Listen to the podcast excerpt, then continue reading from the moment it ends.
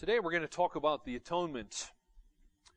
You might ask, well, what is the atonement? Uh, one, one way I like to look at the atonement is to, to think of the, the word atonement and break it up into parts. Uh, that's a good way of thinking of it. Of it. Uh, think of it at one meant.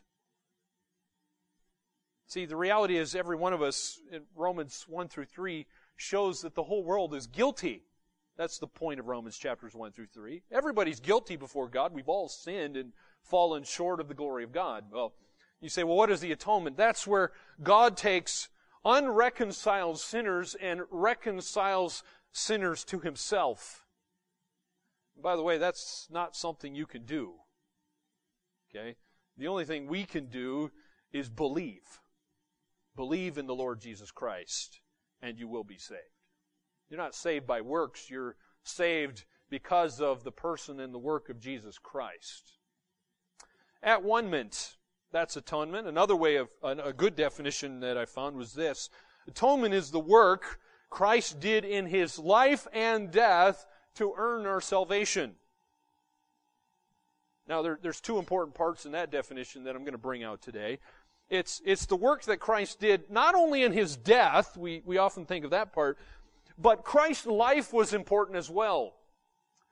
Because the reality is, Christ lived the life that you should have lived. None of us live a perfect life. That's impossible. We all sin. We're born in sin. The, but Jesus lived the perfect life that you should have lived. And therefore, he earned the right to die the death that we all deserve to die. So, atonement is the work that Christ did in his life and death and there was a purpose to it, was to earn our salvation. So I got a series of questions I'm going to throw out to you today and attempt to answer from Scripture. Number one is this. What was the ultimate cause that led to Christ dying for our sins? Now there's more than one cause, and that's why the word ultimate is important there. What was the ultimate cause that led to Christ dying for our sins? There's two points I want to bring out from Scripture here. Number one, first, the love of God is a major cause of the atonement.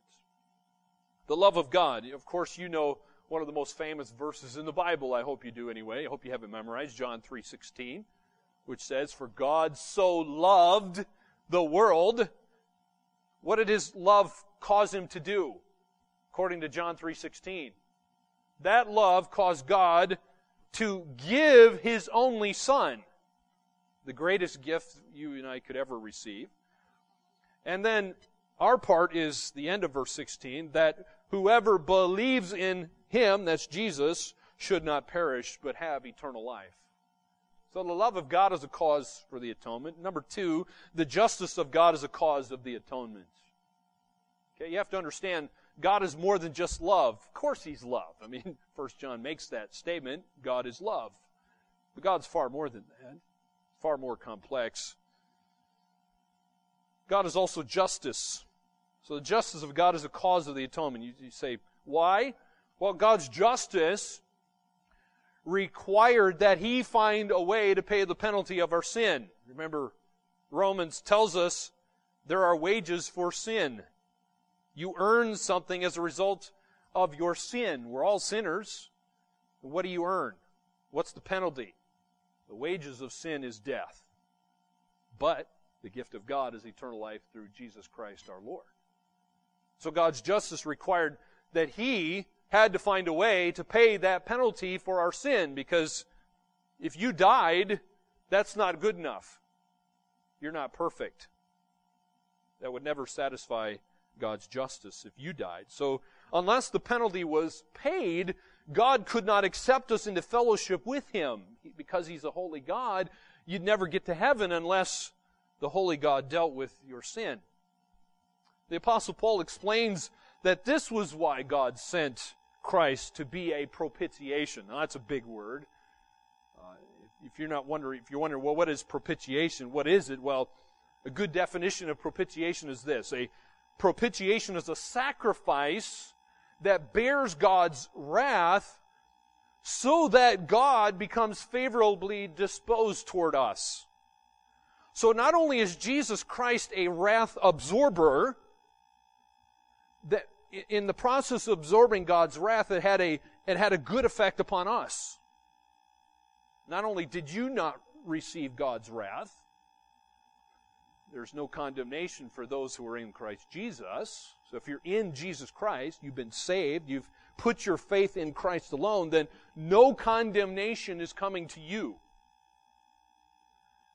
So why, why is that? Because God the Father put his wrath on his Son and then imputed Christ's righteousness to you. That's propitiation. It's a sacrifice that bears God's wrath, so then God looks on you in a favorable way. Why did he do this? Well, Romans 3:25, hopefully you have your Bibles there. If you, if you don't have a Bible, it's on the screen. But Romans 3:25 says this, referring to Jesus Christ here, says, "Whom God put forward as a propitiation by his blood to be received by faith." This was to show God's righteousness because of his divine forbearance, he had passed over former sins. Let me just make a few statements from that wonderful, powerful verse. Uh, of course, Romans was written by the Apostle Paul, and here Paul says that God had been forgiving sins in the Old Testament. He had been covering sins through, through the blood sacrifices, but no penalty was paid in the Old Testament. Hebrews shows that. Uh, by the way, a fact that would make people wonder whether God was just if, if, uh, if, if, if simply doing sacrifice could totally forgive sin and pay the penalty of sin. People would wonder, is God just? Well, after all, could a just God do that sort of thing?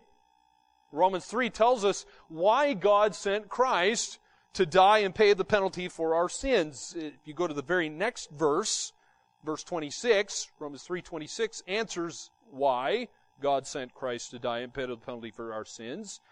Romans uh, 3:26 says it was to show his righteousness at the present time so that he might be just and the justifier of the one who has faith in Jesus. Therefore, what, what do we see here? We see both the love and the justice of God being, or I should say, are the ultimate cause of the atonement. Both of them. Not one by itself, but both God's love and His justice are the ultimate cause of the atonement. Our second question is this Was the atonement necessary? Was it necessary? In other words, you could ask the question this way Was there any other way for God to save human beings than through the means that He did? Which, of course, was sending His Son, Jesus Christ, to die in the place of unbelievers. And before answering this question, I think it's kind of, before we kind of get the cart before the horse here, I think it's important to realize that it wasn't necessary for God to save anyone. Do you realize that? God didn't have to save you or anybody else. He would have been just in sending us all to hell. Okay, that's what we deserve. Okay? So for some people, some people love going around saying, well, that's not fair. You know, they talk about God not being fair. Well, you don't want what's fair. You don't want what is just. God could have chosen with perfect justice to have just left us in the awful condition that we were born in. Praise God, He didn't do that if you're a believer. He could have chosen to save nobody, and that would have been completely just. So, in, in this sense, the atonement was not absolutely necessary, okay? God didn't have to do that. But once God did decide to save human beings, well, then there was no other way for God to do this than through the death of his son. That was, by the way, that was plan A. God didn't have a plan B. there was no other plan for the atonement. The atonement was not absolutely necessary, but having said that, as a consequence of God's decision that he was going to save some human beings, the, then in that sense, the atonement was necessary. When God decides He's going to do something, then it, it has to be necessary. Let's look at some scripture to prove this point, though, okay? Don't, don't take my word for it. Uh, to, to show you that in this sense the atonement was necessary, let's look at, uh, for example, in Matthew 26, th- this is what Jesus said when he was praying in the Garden of Gethsemane. So these are Jesus' words. Jesus said, My Father, if it be possible, let this cup pass from me. Nevertheless, not as I will, but as you will. Okay? That's what Jesus said. Now, I've, I've underlined those words, if it be possible. Well, why did I underline that? Because I think, I think Jesus' prayer here shows it was not possible for Jesus to avoid the death of the cross. If there was some other way, then Jesus probably would have picked the other way. But he didn't, because there was no other way. There was no other possible way to save human beings. And so that's why he went through with it. It was God's will. Well, in another passage, uh, Jesus said something similar, and this, this one's taking place after his resurrection in Luke chapter 24. And the context here is, is Jesus, he's, he's on this road and he's talking with, with two disciples as they're walking along on the road to, to Emmaus. They, and, and these two disciples were sad that, that Jesus had died. They didn't understand what was going on. And I want you to see Jesus' response to these two, two disciples who are sad that Jesus had died. Here's what Jesus says. He says, O foolish ones, and slow of heart to believe all that the prophets have spoken. Was it not necessary that the Christ should suffer these things and enter into his glory? Why did Christ say that? He understood that there was no other way than for God to save us than for Christ to die in our place. Those are my words there. That's why Christ said that. He knew it was necessary. he had to die in our place. He had to die the death that we deserve to die. Question number three for you is this What is the nature of the atonement? What is the nature of the atonement? Uh, again, I find the theologians very helpful in, in thinking about the nature of the atonement. And on this particular question here, uh, we're going to look at two aspects. Uh, two aspects of the nature of the atonement. Theologians uh, have, have broken these two aspects up into Christ's active obedience and his passive obedience. Okay? Which kind of matches up with the definition of the atonement, that it was in his life and in his death that he saves people. Okay? So, so let's think about the first one here. Christ's obedience for us, which, which some theologians call his active obedience. When he was, when he was on this earth, some 2,000 years ago, he actively obeyed his Father. Uh, he, he obeyed. So if Christ, now let's think about this because this is important because if Christ had only earned forgiveness of sins for us, then we wouldn't merit heaven, okay? If all he did was just die on a cross, it's not good enough. Our guilt would have been removed, but we would simply be in the same position that Adam and Eve were before they did anything good or bad. They just kind of be uh, morally neutral. You know, that's, that's the way Adam and Eve were before they did anything good or bad. Just kind of morally neutral. Uh, before, before they actually had a time of probation, if you will.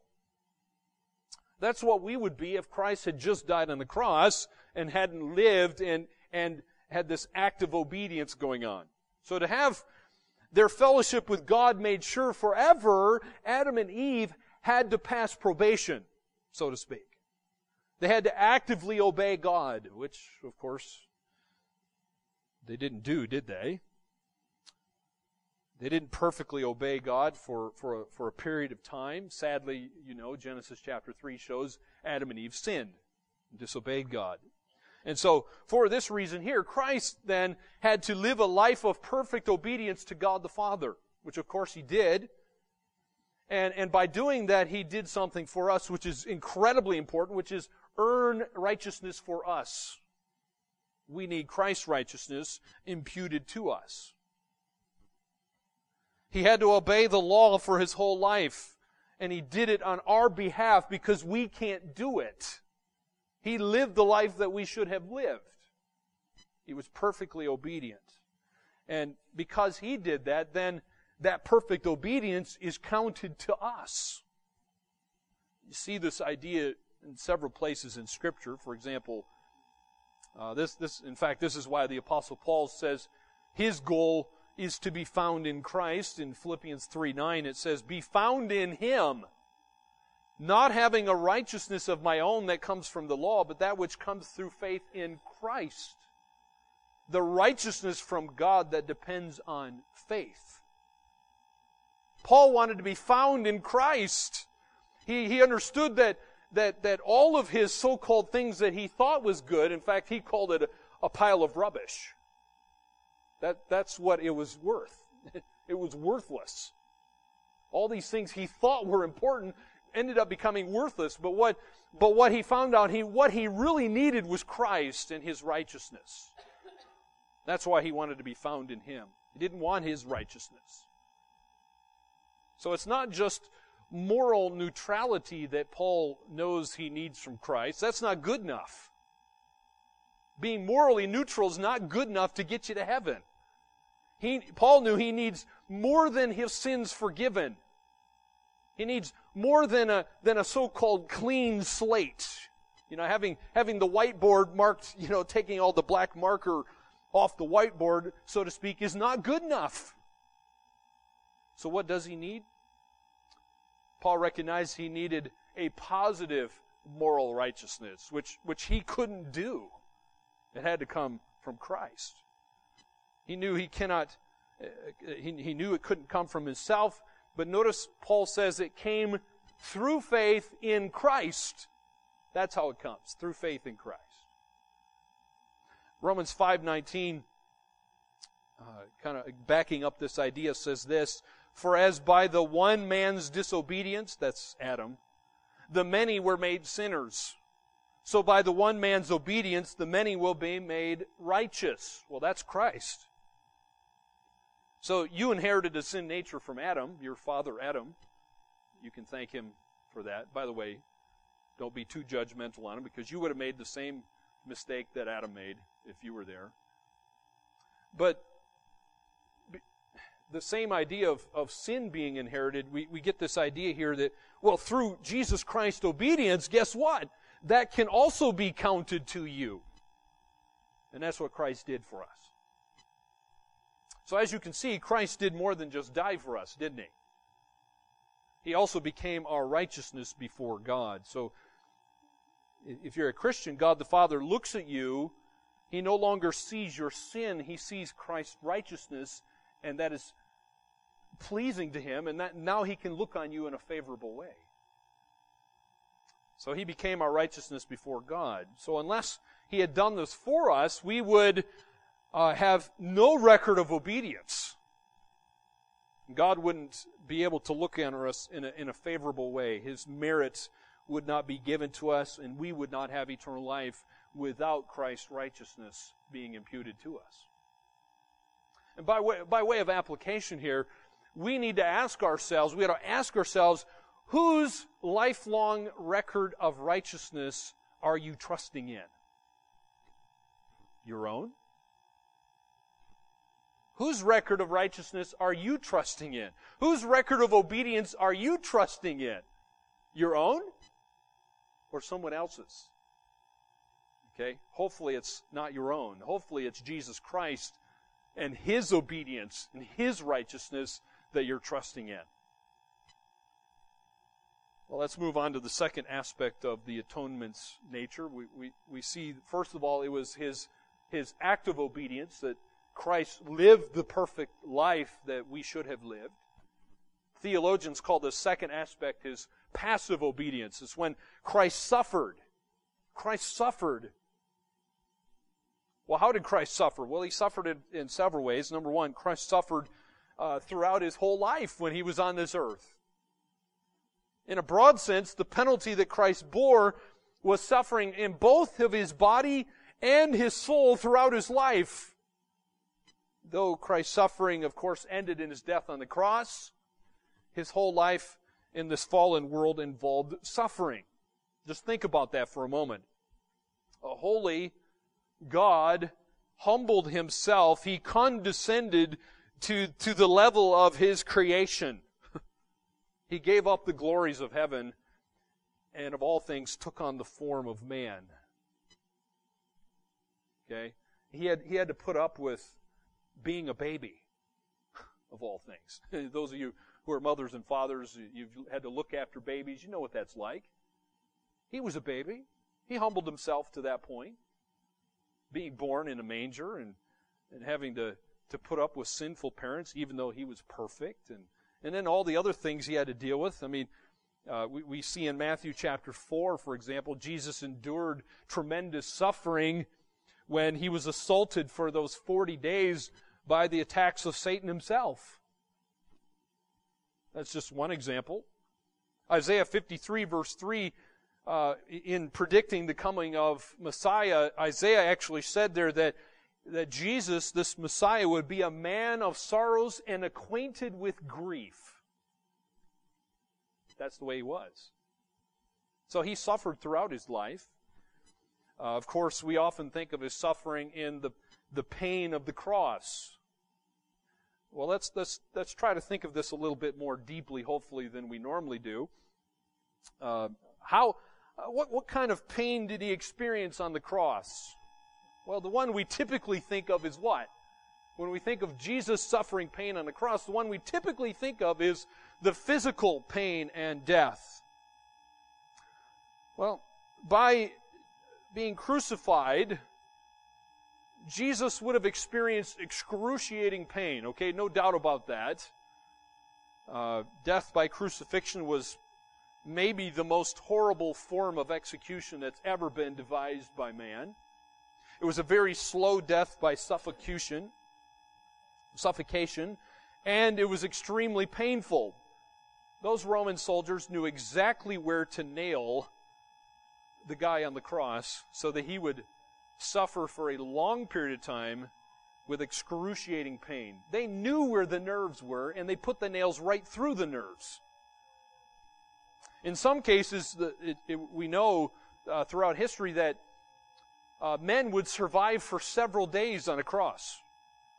They would nearly suffocate uh, several times throughout those several days but they wouldn't quite die. And so this is why when the Bible talks about, you remember the, uh, the, the Roman soldier come by, came by and he broke the legs of the guys who were next to Jesus. Why'd they do that? Because if, if they could use their legs to push themselves up, they could get a breath and they would keep on living. But they didn't want them to keep on living. They wanted them to die, and that's why the, they broke their legs, but they didn't break Jesus' legs. Why? Because he was already dead. There was a physician. He wrote in the Journal of the American Medical Association back in 1986, and uh, he, he was, I don't know if this guy was a Christian or not, but he was, he, he was kind of studying what the Bible says uh, about Jesus and, and his death, his execution by crucifixion, and, and what, what, what would involve that? Well, here's, here's a medical doctor's explanation of death by crucifixion, and he says this quote, Adequate exhalation required lifting the body by pushing up on the feet and by flexing the elbows. However, this maneuver would place the entire weight of the body on the tarsals, which is your ankle joint area, and then would produce searing pain. Furthermore, flexion of the elbows would cause rotation of the wrist about the iron nails and cause fiery pain along the damaged median nerves muscle cramps, and pareth, uh, however you say that word, paresthesias of the outstretched and uplifted arms would add to the discomfort. As a result, each respiratory effort would become agonizing and tiring and lead eventually to asphyxia, or basically they'd stop breathing, okay? So the guy died. All right, so that's one doctor's explanation. The, the point is this, okay? Uh, we all know Jesus suffered pain. And by the way, he chose that form of execution. Philippians mentions that when he humbled himself, It says he humbled himself even to the point of death, even death on a cross. He got to pick his form of execution, and he picked probably the worst one available. Well, there's a second aspect of Christ's suffering we need to think about, and that's the pain of bearing sin. He had to bear sin while he was on that cross. Not only was he bearing physical torment, but he was bearing sin. And this was more awful than the physical pain that he was enduring. And we need to remember that Jesus was perfectly holy. He is a holy God, and he's bearing sin while he was on the cross. We need to remember that he hated sin with his entire being. It's, it just goes against his nature because he's holy. Yet the Bible says Jesus took on himself all the sins of everybody who would be saved. And all that he hated most deeply, the Bible says, was poured out on him. Scripture frequently says our sins were put on Christ. Let me give you a few examples here. For example, Isaiah 53 6 says, The Lord has laid on him the iniquity of us all. Isaiah 53:12, he bore the sin of many. 2 Corinthians 5:21, he made him to be sin. Galatians 3:13, Christ redeemed us by becoming a curse for us. 1 Peter 2:24, he himself bore our sins in his body on the tree. Do you get the point? The point is Jesus was bearing sin and that was painful, psychologically painful. There's a third aspect to Christ's suffering that we also need to think about, and, and that is abandonment. Aban- he was abandoned. He was abandoned in several ways. And, and, and this, for Jesus, is, is again, it's, it's ramping up the pain, so to speak. The physical pain is bad, yes. Bearing sin is even worse, but abandonment must have, must have even been worse than that and it's aggravated by the fact that Jesus is facing this pain alone. As soon as Jesus was arrested, Matthew 26 says this that all the disciples forsook him and fled. I mean, these are, these are the guys he's poured his life into for three years. And, and when, he, when he needs them the most, they, they're gone. Ever happened to you? Ever pour your life into somebody? You, you give your, your blood, your sweat, your tears, your thoughts, your prayers, your money, your time, your everything. You're pouring it into somebody, and they stab you in the back. Not literally, but figuratively. That is extremely painful. Well, as if that wasn't bad enough, by far, but even far worse than desertion by friends was the fact that Jesus was deprived of his closeness to the Father. Remember, Jesus is the second person of the Trinity. the Trinity means there's three of them. He's the second. He's the Son. And, you can you get this, this the sense and the feel of this from Christ's cry from the cross. Matthew 27 verse 46 says this about the ninth hour Jesus cried out with a loud voice saying, Eli, Eli, lama sabachthani which means, My God, my God, why have you forsaken me? Do you, get the feeling that he's in pain here? You should. He's feeling the abandonment. For, for once in all of eternity, he, he's, that, that close relationship that he has in the Trinity is, is severed in some way. So he's feeling abandonment. Number four, there's a fourth aspect of Christ's suffering.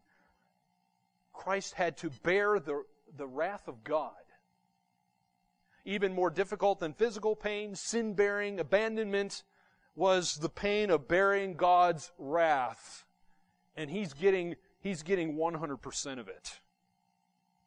As Jesus bore the guilt of our sins, God the Father poured out on Jesus Christ the fury of his wrath. That's what propitiation is. He's, Jesus is he's absorbing that wrath coming from God the Father. In other words, Jesus became the object of the intense hatred of sin which you and I deserve, but fortunately we're, we're not going to get that. And so God had, for, for, uh, for all of, of time, since the beginning of the world, this wrath was, was being stored up, and, and now it's unleashed on his Son. The Bible tells us God put forward Christ as a propitiation, Romans chapter 3 says. You say, again, what does that mean? In case you've forgotten the definition already, propitiation means it's, it's a sacrifice where Jesus bears God's wrath to the very end, and in so doing changes God's wrath toward us into favor. Romans again, Romans 3:25 and 26 says this, that God put forward Christ as a propitiation by his blood to be received by faith. This was to show God's righteousness because in his divine forbearance he had passed over former sins. It was to show his righteousness at the present time so that he might be just and the justifier of the one who has faith in Jesus. So, what do we see here? What do we see here? Well, several things. At the cross, when Christ died at Calvary, the fury of all of that stored up wrath was, was, was laid on Jesus Christ. It was unleashed on Jesus Christ. Imagine that kind of power. The kind of power that created the universe is unleashed on the one whom he loved the most. That's what happened. You say, who required Christ to pay the penalty for our sins? Who or what required Jesus Christ to pay the penalty for our sins? Well, the answer is given by Scripture.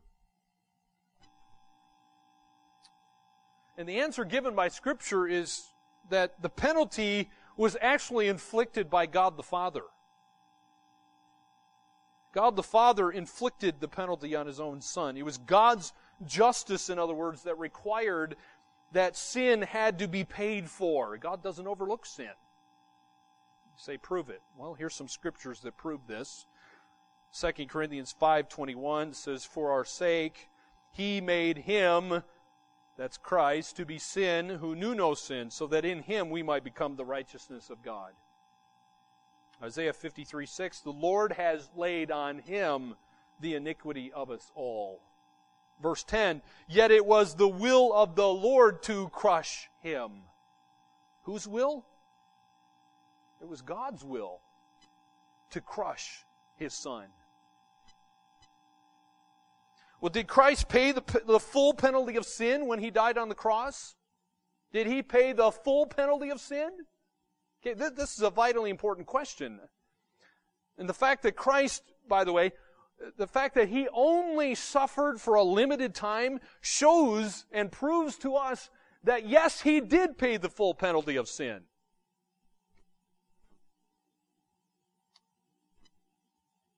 His suffering was sufficient payment for sin. The fact that he was resurrected three days later after his death shows that God the Father accepted the sacrifice.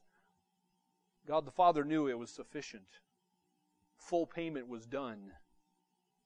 The Bible repeats this theme over and over and again and again in Hebrews. Let me just read a, a few verses here from Hebrews chapter 9, starting in verse 24. It says, For Christ has entered not into holy places made with hands, which are copies of the true things, but into heaven itself, now to appear in the presence of God on our behalf. Nor was it to offer himself repeatedly as the high priest enters the holy places every year with blood, not his own. For then he would have to suffer repeatedly since the foundation of the world. But as it is, he has appeared once for all at the end of the ages to put away sin by the sacrifice of himself. And just as it is appointed for man to die once, and after that comes judgment, so Christ having been offered once to bear the sins of many, will appear a second time, not to deal with sin, but to save those who are eagerly waiting for him.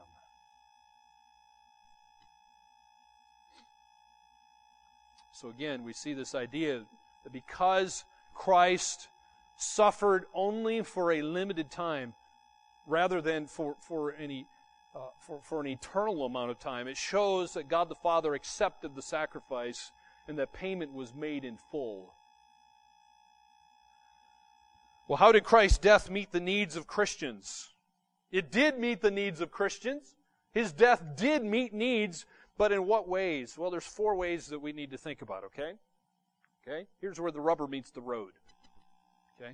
Here's where it gets kind of practical and powerful and and these are these are just some things I suggest you use to preach the gospel to yourself every day this week. All right? Number 1, we deserve to die as the penalty for sin. The Bible says in Romans that the wages of sin is death. That's what we deserve. We deserve physical death, we deserve spiritual death, and we deserve eternal death. So there's three kinds of death that we deserve. And if you don't get that, that's only it's only because of the person and work of Christ. So we deserve to die as the penalty for sin, the Bible says. Then we need we need some help here then, don't we? And to pay the penalty of death that we deserve, Christ died as our sacrifice. That's what Hebrews 9:26 says. He has appeared once for all at the end of the ages to put away sin. How? How did he do that?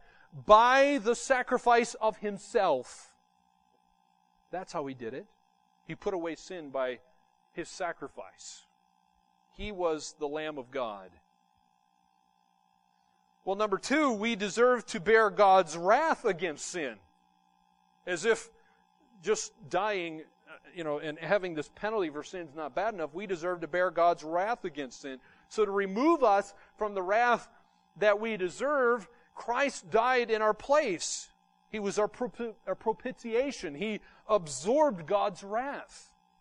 1 John 4:10 says, "In this is love, not that we have loved God, but that he loved us and sent his son to be the propitiation for our sins." So he absorbs the wrath, so then God the Father can now look at us in a favorable way. Number 3, how did Christ's death meet the needs of Christians? Well, unbelievers are separated from God by their sins, the Bible says. And so to overcome our separation from God, we needed someone to provide reconciliation. We needed someone to, to heal the relationship that's been broken, to bring us back into fellowship with God. 2 Corinthians 5:18 says this, all this is from God who through Christ reconciled us to himself and gave us the ministry of reconciliation. That is, in Christ, God was reconciling the world to himself, not counting their trespasses against them, and entrusting to us the message of reconciliation. Oh, that's good. So you can be reconciled through faith in Jesus Christ.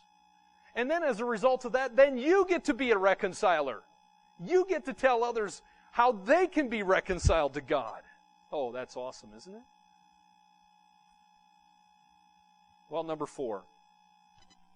Unbelievers are in bondage to sin and to the kingdom of Satan. Unbelievers are in bondage to sin and to the kingdom of Satan. So, so they need some help then, don't they? What do they need? Unbelievers need, then need to be redeemed, or, or there, there's a word in Scripture we see is ransomed need to be redeemed or ransomed. You say, what is, what is a ransom? Okay, if you think of some, some terrorist or pirates or, or someone, you know, you know, they, they, if they were to kidnap you and then they, and then they, and they were to tell your, your parents or someone or the New Zealand government, say, hey, we, we, we've kidnapped you, whoever you are, and uh, we want so much money. That's a ransom. A ransom is the price paid to redeem someone from bondage or captivity. And that's what Jesus did. It, it, talks about this in Scripture, Mark 10 45. For even the Son of Man came not to be served, but to serve and to give his life as a ransom for many. He paid the price and freed believers from bondage and captivity. Well, the next question is a, is a touchy issue. I want to end with this one, okay? This, this is a, this is a, a fun one, okay? It's, it's a mind-boggling one. It's, it's gonna make, it's gonna make you think, all right? Sadly, it's a very divisive issue. It shouldn't be, but it is. And it's the, the, the question is this What is the extent of the atonement? And by extent of the atonement, I mean this. You, you, you could word the question another way. Uh, let me put it this way. When Christ died, did Christ pay for the sins of the entire human race? Or did he only pay for the sins of those who he knew would be saved? Do you see how this is a divisive issue? And how it's a really touchy one? Uh, in fact, sadly, I've even lost friends over this, this one. That, that's how, and, and, it really hits home to me, okay? Um, so, so let me, let me address the argument for you, in case you're not familiar with this argument. To what extent is the atonement? For Exactly who did Christ die for? Okay? Who did Christ die for? All right? That's the question. Well, there, there's essentially two main arguments here. Okay? Some theologians, uh, like Wayne Grudem, have divided the argument up into the, the non reformed argument and the, and the reformed argument. Other theologians divide the argument up, up into, into well, you have general redemption and particular redemption. Okay? So the non-reformed argument is the general redemption argument. And, and here's how Wayne Grudem words the argument this way. He says, quote, non-reformed people argue that the gospel offer in scripture is repeatedly made to all people, and for this offer to be genuine, the payment for sins must have already been made and must be actually available to all people. They also say that if the, if the people whose sins Christ paid for are limited, then the free offer of the gospel is also limited. And the offer of the gospel cannot be made to all mankind without exception. End quote. So that's kind of summing up the argument, okay? That's the general redemption or the non reformed argument. Now here's the reformed argument or the argument for particular redemption. Again, I'm quoting from Wayne Grudem's systematic theology. He says this, quote, Reformed people argue that if Christ's death actually paid for the sins of every person who ever lived, then there is no penalty left for anyone to pay. And it necessarily follows that all people will be saved without exception. For God could not condemn to eternal punishment anyone whose sins are already paid for. That would be demanding double payment, and it would therefore be unjust. In answer to the objection that this compromises the free offer of the gospel to every person, Reformed people answer that we do not know who they are who will come to trust in Christ, for only God knows that. As far as we are concerned, the free offer of the gospel is to be made to everyone without exception. End quote. By the way, I'm not going to tell you where I stand on this particular one, okay? I'm going to play devil's advocate with you, all right? Um, obviously, some of my former friends know where I stand on this one, but uh, my, one reason I want to bring the argument up is to, if you're not familiar with it, to at least introduce you to it. And the other thing I want to do is to show you that while there seems to be a lot of division, there shouldn't be because there's a lot of things that we actually have in common with people whom we don't see eye to eye on this? Now, there's, a, there's, there's scriptures that support both these views, okay? And, and I'm not going to take the time to show those to you right now, okay? Um, if you want to talk more about this later, I'll, I'll have, I'm happy to do so. But I'm going to just skip over the arguments and the scripture they use. But, but, the, but I do want to end with this, is that there are a lot of points of agreement with both sides of the argument here. Okay? Uh, what often happens in arguments is, is there's a lot of finger pointing going on. And uh, what, what, ends up, what, what ends up happening is we, we lose sight of the, what is in common. What do we actually agree upon? We do this in all of our relationships. There's a lot of agreement here, okay? Um, and you don't have to see eye to eye with every brother and sister in Christ, okay? You're, in fact, you're not going to. Now, let me just mention some of the points of agreement here. For example, you got the non reformed people and the reformed people, or the general redemptionists and the particular redemptionists, okay? Here's what they all agree on. Wherever you come down on that side of the argument, you're in agreement with your brothers and sisters in Christ. All right? Not number 1, not all people will be saved. Number 2, a free offer of the gospel can rightly be made to every person ever born. Number 3, eternal life is a genuine offer. 4, Christ's death has infinite merit and is sufficient to pay the penalty of sin. Number 5, to be saved, you must believe in Christ. And number six, all who come to Christ for salvation will be saved. Okay? So, so even with my brothers and sisters in Christ whom I don't see eye to eye with, we are in agreement on that. We are in agreement on the essentials of the gospel. Okay? Now, I'll remind you, when you are in agreement on the essentials, there must be unity. In non essentials, there can be diversity. But in all things, there should be love. Sadly, there's not much love flowing around the, the world of Christianity on, on this particular issue. A lot of division, divisiveness. You, well, you might be asking me at this point, well, which view of the atonement is correct? Is it general redemption or particular redemption? I'm not going to tell you what I think. but what I can say is this is that uh, in regards to the, the, here's the question Did Christ die for his people only, or did Christ die for all people? What's the answer? Well, the answer is actually, uh, I, have I've changed several times my view on this throughout the, the years that I've been a Christian. I'll be honest with you. As I'm growing in Christ and learning more about God's Word and His, His person, His work, His ways, uh, I'm, I'm changing. I'm trying to be teachable. But let me just say that this, though, in regards to this question here. In some senses, both views are true. Now, that might be a shock to some of you, because we, we often like to be dogmatic. We, we love our position, and, and we make it a hill to die on. you know what I mean? But in some senses, both views are true here. What often happens is the argument has, has been confused we don't actually define terms.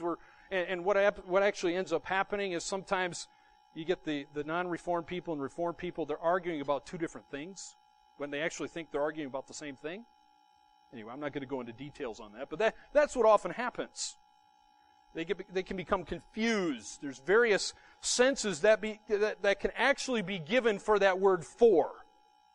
Did Christ die for his people or the whole world? All right? There's different senses, okay? The statement Christ died for his people only can be understood to mean that Christ died to actually pay the penalty for all the sins of his people. That's a true statement. So, in that sense, it's true. But then on the other side, the sentence, Christ died for all people, is true if it means this Christ died to make salvation available to all people. The Bible says, whosoever will may come. Right? The offer of the gospel is available to everyone. So if that's what you mean by that, then that's true. What I've found in, in controversies and, and often useless disputes is it seems to be created by a critical fault finding attitude. Okay? Here's my exhortation to you. This is one reason I'm bringing up the argument is please humble yourself, be teachable, be loving and kind to your brother and sister in Christ whom you don't see eye to eye with. Okay? Come, coming with a critical, fault finding, judgmental spirit and thinking that you got it all right and everybody else is wrong kind of an attitude is not helpful. In fact, it's sinful. Okay? So please don't make this an issue uh, or a, or a test of accepted belief. Uh, some some people think it's you know you know you're not orthodox if if you don't believe you know this way on the extent of the atonement. My friends, let me just say this: the extent of the atonement is not an essential of the faith. No matter which side of the argument you fall on, it's not an essential of the faith. It's a non-essential. Yes, it's part of the gospel, okay? But, but the reality is, Scripture is not crystal clear. And in fact, Scripture gives kind of both sides of the argument, depending on what you mean by that word for. Scripture never, in fact, Scripture never singles this issue out as a doctrine of major importance. But sadly, on both sides, I've, I've seen people on both sides, on the non-reformed side and also the reform side, they make it a hill to die on. They make it an issue of separation. And they become very unloving toward me or somebody else who doesn't see eye to eye with them on this. Okay? So if scripture doesn't make it a doctrine of major importance, then should we? I propose to you we shouldn't. Okay? I propose to you that this is a non-essential. So in non-essentials, there should be diversity. And in fact, we've, we've had people in this congregation before who, who I don't see eye to eye with on this issue and other things. And you know what? I still love that person. They're still welcome to be members of the church. This is a non-essential. Now, to be a member of the church, we need to be in agreement on the essentials, of course, because in essentials, that's how you have unity. But even with somebody who you don't see eye to eye with, still, what, we, what, what should be our attitude? Right? In the essentials, unity, and non essentials, diversity, in all things, love, humility. Uh, it, it's a good idea to come, to come to somebody who you don't see eye to eye with. You know, ask him, why do you believe that? Instead of just attacking them like too often we do, we come down hard on people. We drive them away. Why, why do you believe this? You know, how, how do you see, how do you see scripture? I mean, I, this is how I see scripture. Am, am I wrong? You know, somebody's humble is going to question what they believe. Come to, come to scripture and be like a Berean. Okay? Somebody who's humble is going to go to other people and, and pick their brains, so to speak. All right? Have discussions. Those, those are healthy things. We can edify one another in that process. Be like an iron sharpening iron. So, my friend, yes, in the essentials we need unity, but, but please understand this is not an essential, so there should be diversity.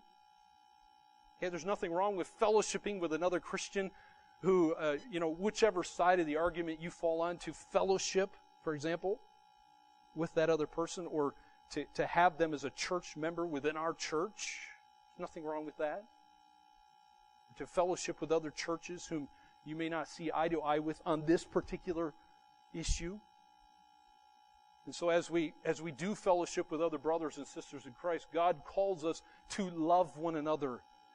And Jesus says, "By this the world will know that you are my disciple." What does the world think when they see us divided and fighting and attacking each other over minor issues like the extent of the atonement? we, we, we're just, sometimes we nitpick too much, okay? All right? Some of you, this might, might be a huge issue. My suggestion is go to God in prayer, search the scriptures to see if, if this is really a major issue to God. I'm sure God knows the answer, by the way. I don't claim to know it all. Um, but remember, in the essentials, there must be unity. In non essentials, diversity. In all things, love. Let's pray.